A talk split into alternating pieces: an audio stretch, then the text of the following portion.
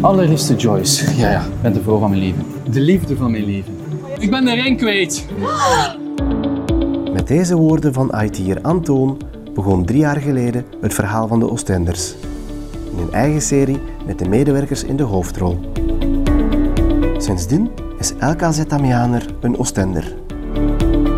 Oh ja, en wordt Antoon nog altijd herkend in ons ziekenhuis. Sorry Antoon. Eén ding is zeker, het verhaal van de Oostenders is nog lang niet uitverteld. En net daarom maken we deze podcastreeks, de Oostenders Walk Talk. We laten de Oostenders aan het woord, al wandelend in het bosje, net naast ons ziekenhuis.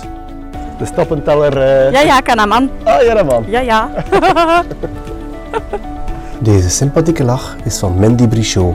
Ze werkt als kok in ons ziekenhuis.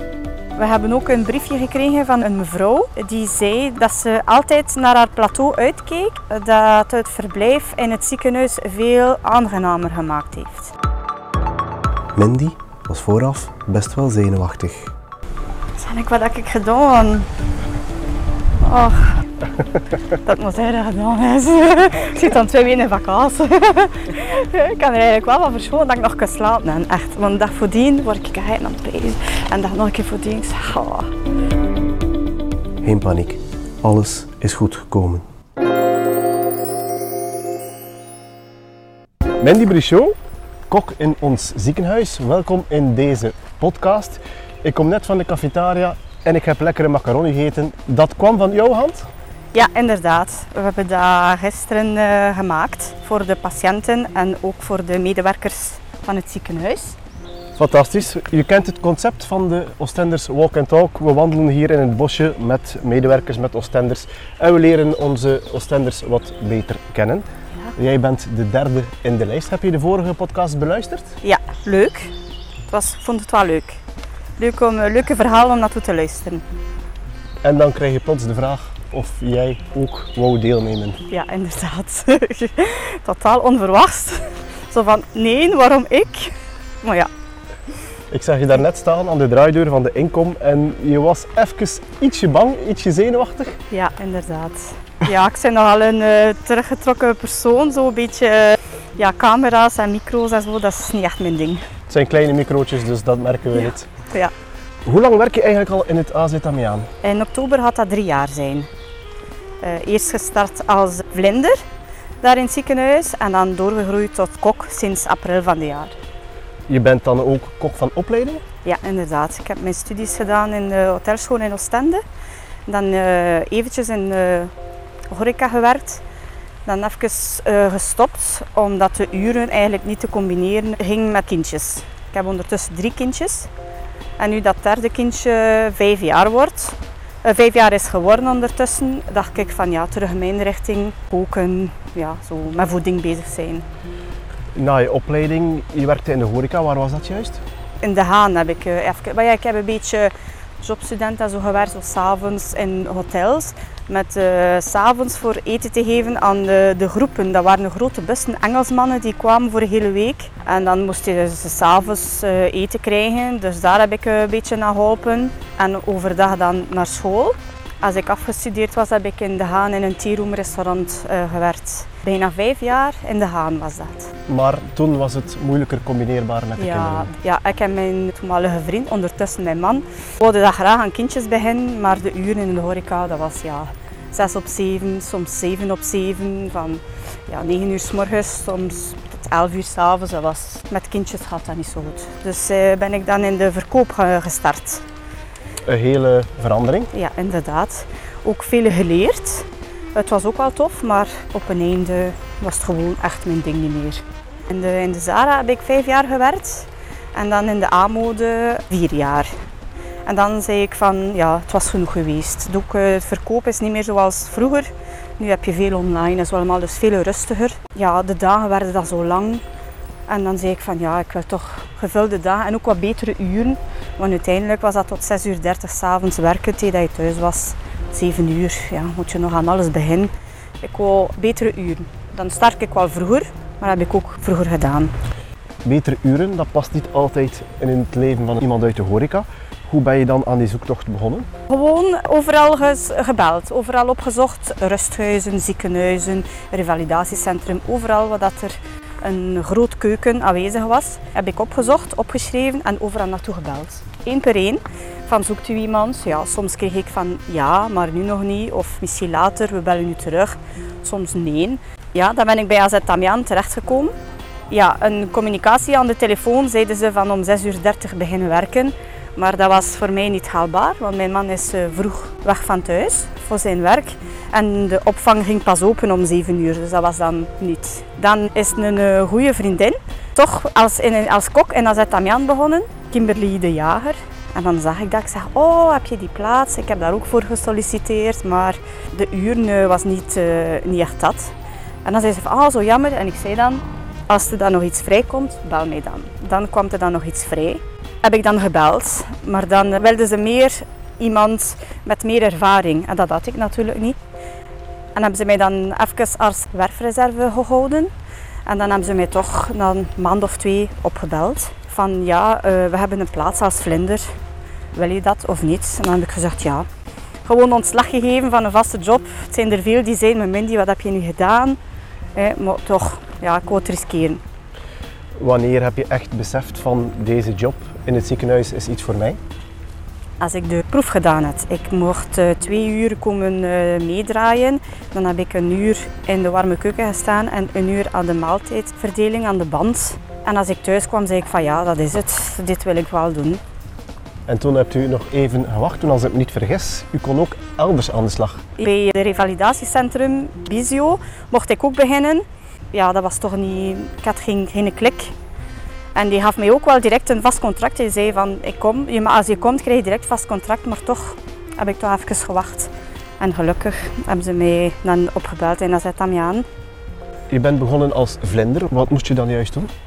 Koude keuken, belegde broodjes, salaatjes voor de patiënten, toespijs voor de avondmaal. De vaat, eh, dan alles van de afwas, karren legen, karrenkuisen, eh, plateaus maken voor de patiënten, ontbijt klaarzetten.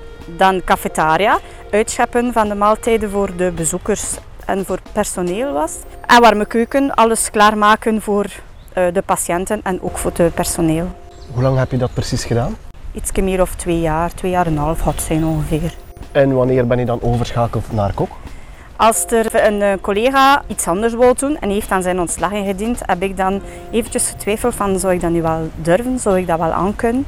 Dan heb ik toch de stap gedaan en eh, ben daar heel tevreden over dat ik dat gedaan heb. Was je bang voor die stap te zetten? Ja, toch wel. Want eh, als kok is het eigenlijk een grote verantwoordelijkheid. Want je hebt vele afleidingen zoals zoutdarmen licht verteerbaar of gluten, lactose, voor de kindjes, voor de babytjes. Als je daarin mist, kan dat wel een groot gevolg hebben. Maar uiteindelijk loopt alles goed.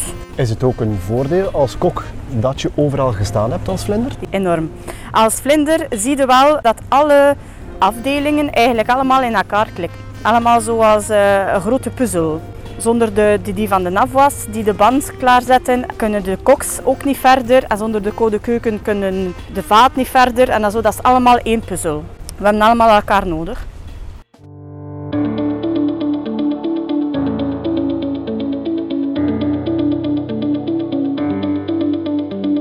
Ja, want toch kun je koken en doen wat je graag doet.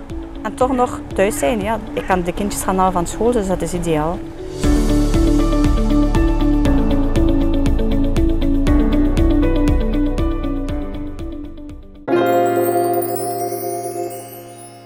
In het ziekenhuis zijn het de vrouwen aan de macht van het fornuis. Ja, inderdaad. Ja. Met hoeveel koks zijn jullie? Met drie. Twee vrouwen en één man.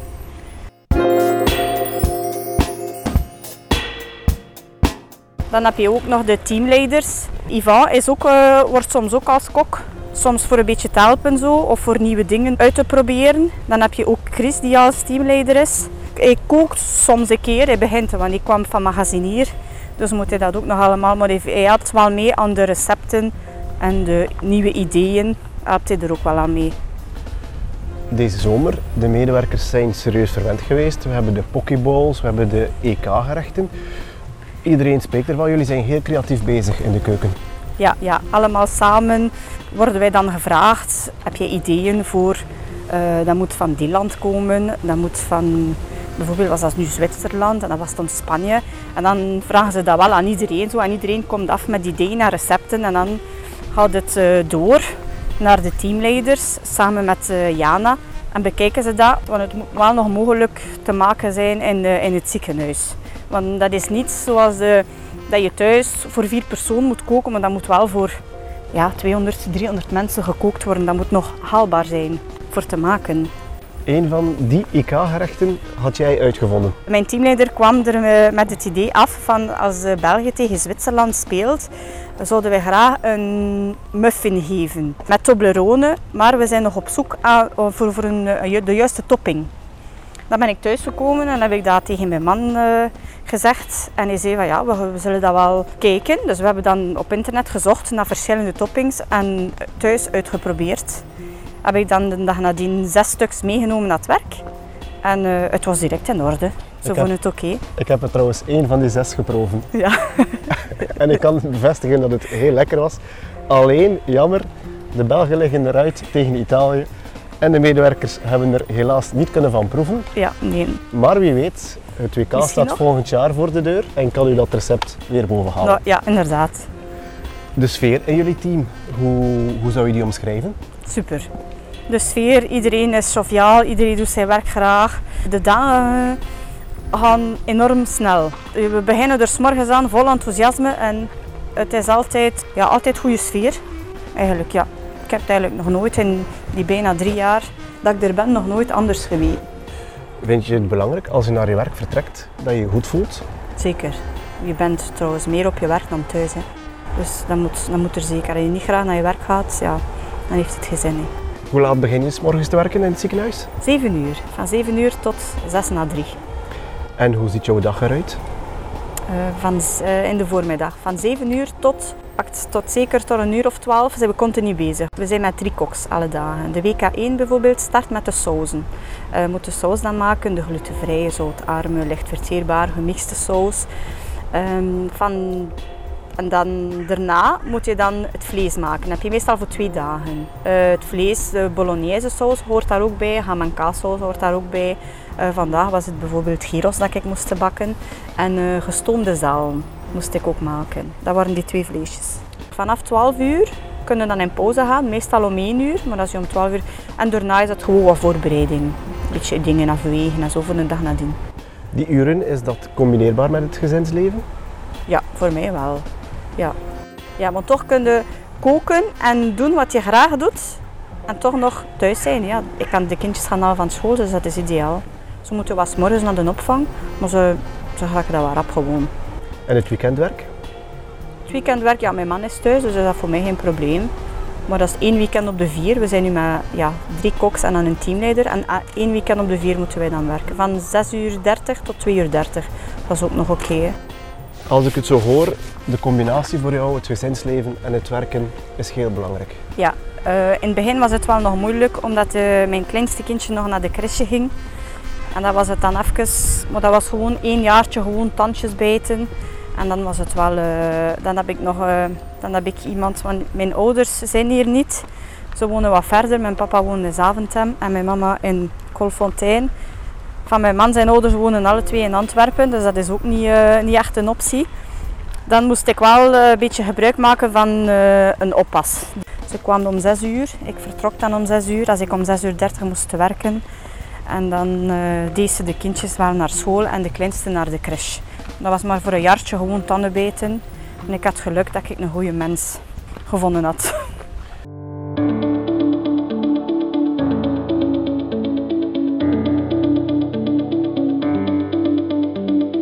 Altijd met verse producten, goed kijken naar de datums. Het is ook wel heel belangrijk dat de patiënten ook een kwaliteitsvolle gerecht krijgen.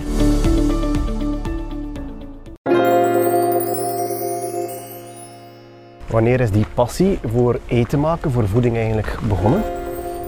Oh, eigenlijk al altijd. Eigenlijk ben ik in de hotelschool terechtgekomen, heel uit het niks. Want ik ben eigenlijk Franstalig. Ik kom eigenlijk van Luik. En mijn, mijn ouders zijn dan naar Oostende komen wonen. En we zochten een school waar dat ze Frans praten. Omdat ik niks van Nederlands kon. En dan eh, ben ik dan in een hotelschool terechtgekomen en ben ik daar gewoon gebleven. Dat was gewoon echt super. De, het eerste jaar deden we, deden we wel niet zoveel, maar vanaf het tweede jaar was dat dan een jaartje bakkerij en praktijk en zo. En ja, ik had snel de smaak te pakken. Zitten er in de familie nog koks? Koks niet, maar wel bij mijn man zijn uh, familie zijn er wel bakkers. Zijn papa was uh, vroeger zelfstandig bakker. En dan als wij, dus we zijn heel vroeg samen gaan wonen, aan ons 18 jaar. Dan gingen wij naar school overdag. En dan in het weekend gingen wij daar naar de bakkerij in Antwerpen voor te gaan bakken. Hij meestal bakken en ik in de winkel. En dus soms een beetje meehelpen. Daar heb ik ook wel heel veel van geleerd. Als ik trouwens iets van bakkerij, taart, koekjes of zo moet bakken, dan ga ik ook wel altijd naar mijn man gaan van hoe zou je dat best doen of zou je dat best doen. Dan uh, heeft hij wel heel veel tips daarover. De verjaardagstaarten worden zelf gebakken? Ja, inderdaad. Als we tijd hebben, de meeste zijn wel zelf gebakken en zelf gemaakt. Dat gebeurt wel eens dat we naar de bakker gaan natuurlijk, maar ja. Men zegt soms, er bestaan geen domme vragen. Ik zal bewijzen dat ze wel bestaan. Wie is er de kok thuis? Ik. ik, ik ben de kok thuis.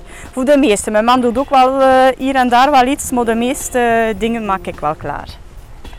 En wat schaft de pot dan? Dat wordt van alles gedaan. Alles wordt zelf gemaakt. Dus uh, stoofvlees, vol spaghetti saus. Uh, altijd van alles, wat groenten. Uh, ik probeer wel een beetje af te wisselen. Natuurlijk met de kindjes. En ja, mijn man is ook een beetje kieskeurig qua eten.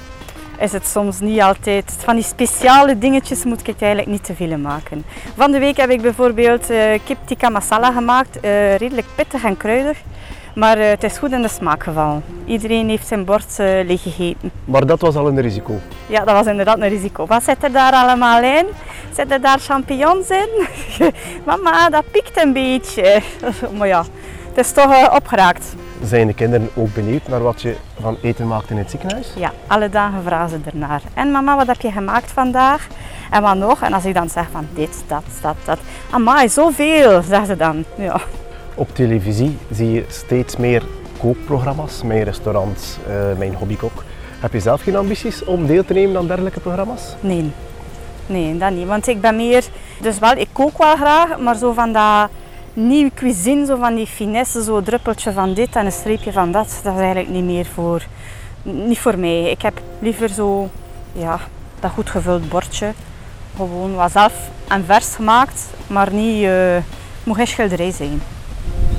Op televisie zie je ook dat de klanten steeds kritischer worden naar wat ze op hun bord krijgen. Ja. Merk je dat op het werk ook? Mm, ja, eigenlijk wel. Maar ja, op school is, hebben ze dat ook altijd geleerd. De mens eet vooral ook met zijn ogen. Als kok leer je wel dat je wel ook altijd moet proeven. En niet altijd gewoon moet oordelen van het uitzicht, want soms kan het wel lekker zijn. Ben je zelf kritisch als je iets gaat eten? Ik ben sowieso iemand die graag eet, dus ik ga ik ga eigenlijk niet te veel kritisch geven. Nee. Ik ken wel mensen die zo wel op restaurant gaan en die, allee, die kok zijn en die dan op restaurant en die dan van alle kleine details die zegt van oh en dat ziet er niet mooi uit of dat. Nu als het echt niet lekker is ga ik het wel zeggen. Maar ik ga niet zelf kritisch, nee, want ik ben altijd van het principe als je het zelf niet kan, moet je ook niet kritiseren. We zijn hier in een bosje, in plaats van rust. Van wat kom jij tot rust? Van in mijn keuken te staan. Soms in het weekend, uh, mijn man is dan bezig met de kindjes of zo en ik heb dan even nodig rust of zo. Het is wel een open keuken, maar toch, dan zeg ik van, ik ga iets bakken. Dan pak ik mijn boeken en dan zoek ik dan en dan maak ik iets. Oftewel is dat uh, af en toe eens gaan lopen of soms uh, achter mijn naaimachine kruipen, zo een pyjama of een rokje maken voor de kindjes. Maar vooral bakken. AZ Amiaan heeft het Smiley label, dat is een kwaliteitslabel. Kwaliteit is heel belangrijk voor jullie. Altijd met verse producten, goed kijken naar de datums. Het is ook wel heel belangrijk dat de patiënten ook een kwaliteitsvolle gerecht krijgen. Moeten jullie soms per patiënt een ander gerecht maken of glutenvrij of rekening houden met bepaalde criteria voor patiënt? We krijgen eigenlijk altijd een dag voordien stickertjes, de lijsten aanvragen met wat dat we moeten klaarmaken voor hoeveel patiënten, halve porties voor kleine eters. Iemand met een, een glutenallergie, dan moeten wij dan sojasaus maken bijvoorbeeld als het die dag Als het die dag eh, bloemkool en witte saus is, hebben wij altijd wel staan uh, dat we altijd apart moeten maken met soja dan. Voor de kindjes maken wij altijd twee verschillende potjes. Eentje met vlees en eentje zonder vlees. Of als het vis op de menu staat, eentje met vis en eentje zonder vis. Het is heel belangrijk dat de groenten, dus het is altijd meer groenten dan aardappeltjes. Dus wij maken altijd een potje van 800 gram groenten, 400 gram aardappeltjes, een beetje omega-3 olie, uh, zo'n lepeltje, een soeplepeltje erin. Goed goed mixen, dat de brokken eruit zijn, want ja, sommige kindjes hebben nog geen tandjes en is dat wel heel belangrijk dat het allemaal uh, goed gemalen is. Krijg je soms dankbaarheid van patiënten over het eten dat jullie serveren? Ja, nog niet zo lang geleden hebben we ook nog een mooie tekening gekregen voor de beste kok van een kindje. Dat hangt trouwens bij onze uurroosters in de hang. We hebben ook een briefje gekregen van een mevrouw die zei dat ze altijd naar haar plateau uitkeek, dat het verblijf in het ziekenhuis veel aangenamer gemaakt heeft. En dat doet deugd, zo'n compliment. Ja, natuurlijk, natuurlijk. Dat hangt aan de, we krijgen dat ook wel direct uh, uitgeprint, mogen we dat dan hangen aan het bord. En dan als je passeert in de, in de hang en je ziet het dan, dan is dat even van ah, een motivatie voor nog verder te doen. Zo'n brief, heeft dat wat extra voldoening, motivatie? Ja, inderdaad. Maar we krijgen ook wel heel veel motivatie van de teamleiders en zo. We worden heel graag nu, als het uh, niet goed is, wordt het ook gezegd, maar als het goed is, wordt het ook wel gezegd. Altijd proper, de randjes uh, mooi, af, uh, mooi gepresenteerd. Het wordt ook allemaal geportioneerd met crèmescheppers, dus dat is ook een mooie bol die daarop wordt en is ook altijd mooier te zien dan zo twee, drie lepels daarop gesmeten. Een onvermijdelijke vraag, corona. Hoe heeft dat jouw werk beïnvloed? Niet zoveel. Allee, het eten moest sowieso klaargemaakt zijn. Uh, wat we nu wel hebben is, vind ik persoonlijk, dat alle afdelingen zoals codekeuken, als cafetaria, als vaat, nu meer samen moeten werken. Omdat de shiften dan anders verdeeld zijn. Omdat we dan een beetje tijd over hebben en zo. Dus wij werken we wel Bijvoorbeeld de cafetaria komt dan een uurtje de pudding uitgieten, de versgemaakte pudding al voor dessert. Wij maken het en de cafetaria medewerkers komen dat wel uitgieten in potjes. Of uh, de cafetaria-medewerker gaat eventjes een uurtje gaan helpen met uh, de maaltijdkarren te, af te kuisen. Of een beetje in de code keuken voor de saladebaars potjes te maken. We werken nu wel meer samen. Vroeger was het meer elk zijn shift, elk zijn afdeling. Nu is het wel meer een groep, een grote groep. Ik krijg soms de vraag van bezoekers of zelfs buurtbewoners wanneer mogen wij terug eten in de cafetaria momenteel is het nog altijd enkel medewerkers door corona.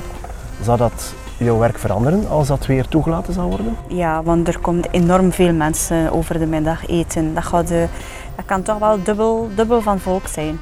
Dat gaat wel terug aanpassen zijn. Ja, de shiften moeten dan weer terug uh, aangepast worden. En, maar ik denk wel dat dat wel gaat lukken. Bij deze ben je in elk geval ongelooflijk bedankt. Het was, het was leuk. Het was, uh, ja, ik was aangenaam verrast. Het was uh, wel een beetje schrikken als ze, dat mij, als ze mij dat vroegen, maar uiteindelijk is dat wel goed meegevallen. En niet onbelangrijk, misschien zelfs het belangrijkste, de stappenteller. Heb je bijgehouden hoeveel we gewandeld hebben? Ja, we zitten nu aan 4000 stappen. Dat is niet slecht. Ja, dat is goed. Heel erg bedankt en tot in de keuken. Ja, oké, okay, dankjewel.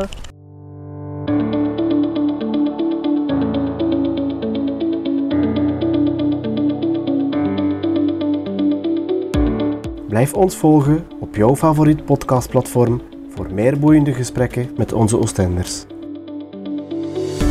En als je zelf Oostender wil worden, surf dan snel naar www.oostenders.be.